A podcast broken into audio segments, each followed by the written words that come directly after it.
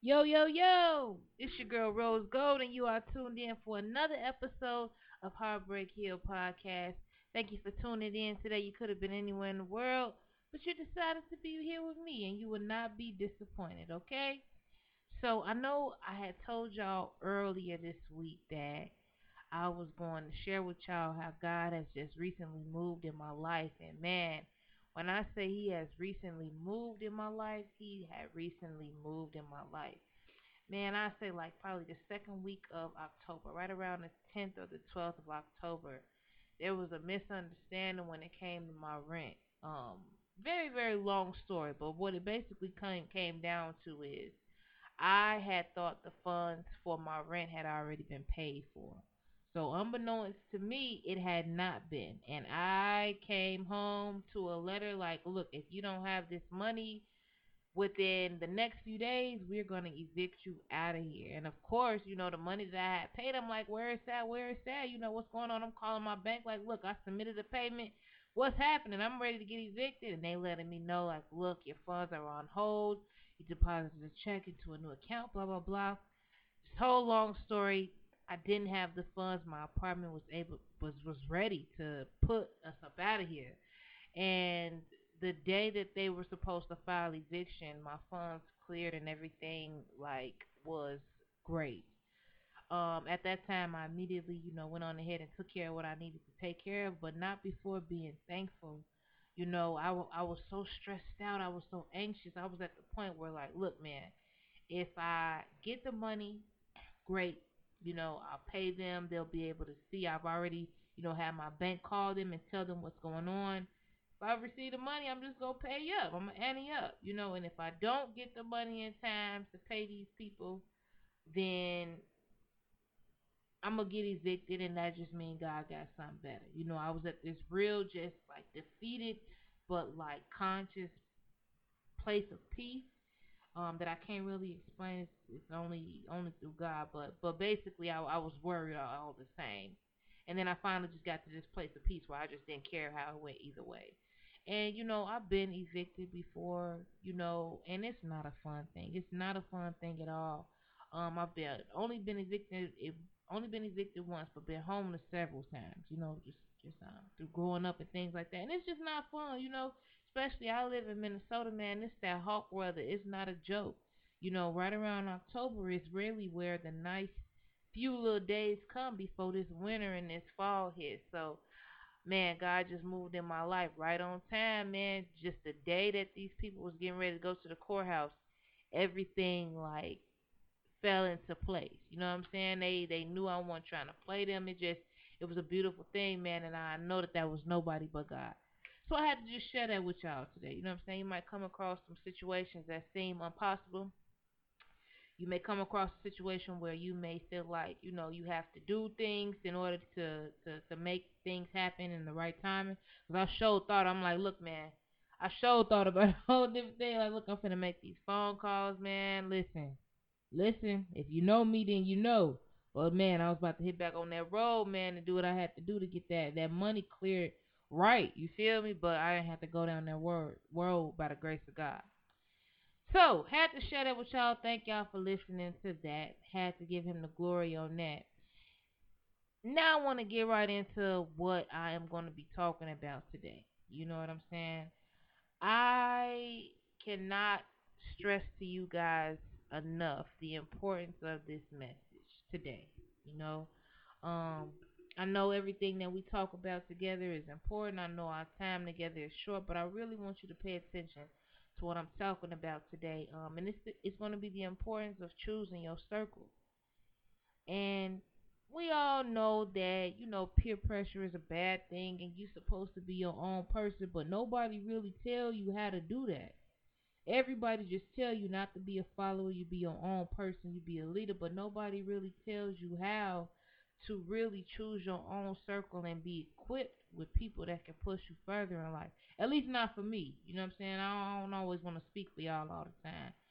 Myself personally, I was never really shown what I should look for in the circle or like what kind of code of conduct I need to to have for the people that's around me. You know what I'm saying? So that's what this today's message is about. You know, vibes are contagious. You feel what I'm saying? Whenever you are surrounded by individuals who have bad spirits attached to them, and I mean spirits as far as you know attitudes, certain mentalities that may not be healthy, um, certain ways of doing things that may not be healthy.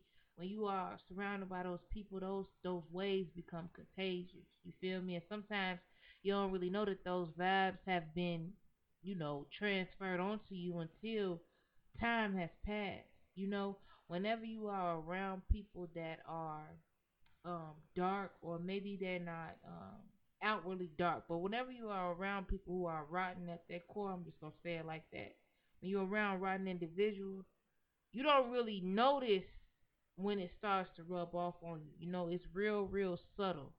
You know, you you you may not know that you begin to use the same slang they use. Then next thing you know, you moving how they move, you dressing how they dress, and you acting the way they act. Now nobody wants to admit that part, but we all do it. You know what I'm saying? Especially with the people that we around, whether that be your culture, your friends, or your family. We are a product of the people that we are around, man. Um, and who you are around is who you're gonna become. Now that's a very profound statement that I don't think gets enough exposure to this generation of how you are literally a reflection of the people that you are around on a daily basis. Now, for me, I got friends that are across all demographics, right? I got friends of, of multiple different cultures. I got friends of multiple different age groups, um, you know, different economic backgrounds, things like that, right? Boom. So, no matter how different those people are that I consider to be my friends, demographic wise, the characteristics of them are going to rub off on me if I'm around them from for a long period of time. It don't matter if they from China, it don't matter if they from South Africa. It don't really matter what their cultural standpoint is because your your friend circle defies cultural standards. Listen to what I say when I say that. It does not matter where your friends are from. It does not matter how they were brought up. It doesn't even matter where you were brought up or where you're from. Your culture comes second when it comes to your circle or, or your group of peers. And I'll tell you how I know this to be true. You could grow up in a household where smoking cigarettes is a bad thing. You may even have relatives that may have died from smoke related illnesses.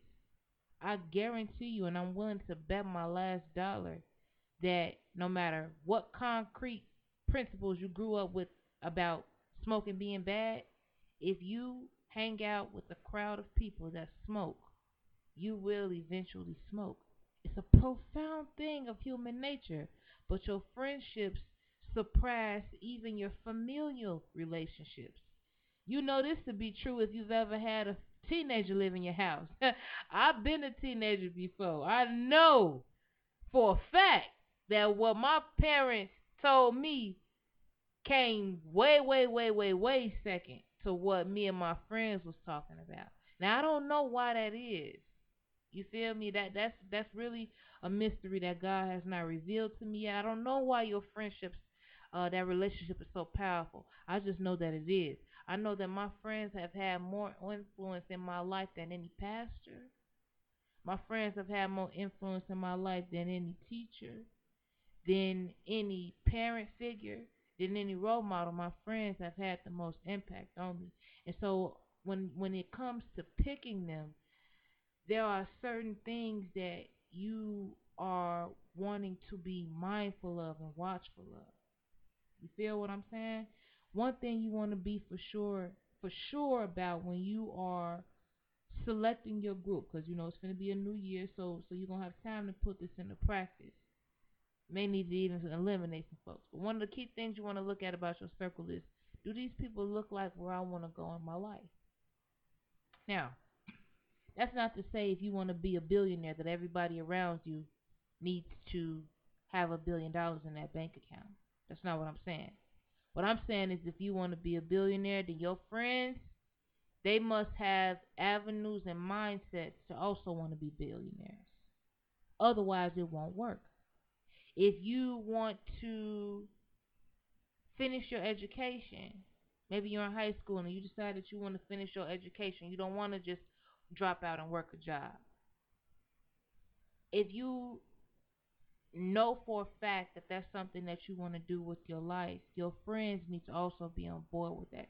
So just make sure that they're either going where you are going in your life, you know what I'm saying, or they're they're already there. And it's kind of rare in this day and age to find peers that are where you want to be, as far as like if they're in your age group. You know what I'm saying? If you got older friends, you know, maybe not money wise they're not where you want to be, but maybe, you know, family wise they're where you want to be. They may have been married a long time and that's something that you look up to.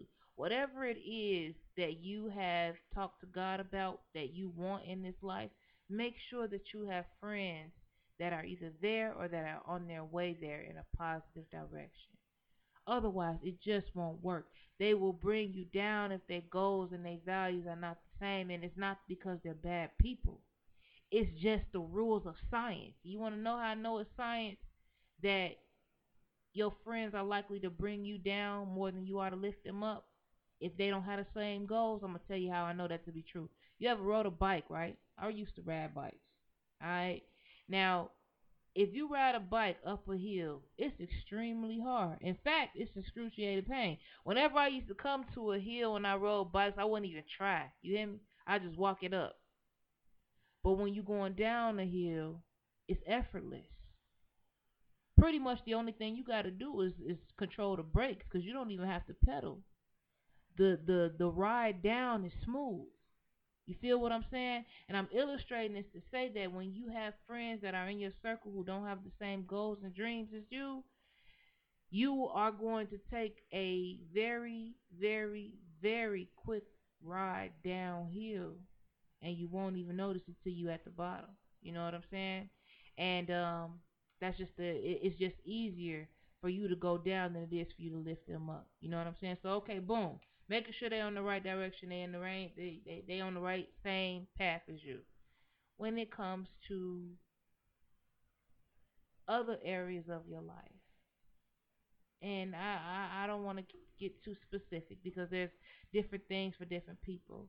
When it comes to how they solve problems, I think it's very, very, very important that you analyze how your friends deal with problems in their everyday lives.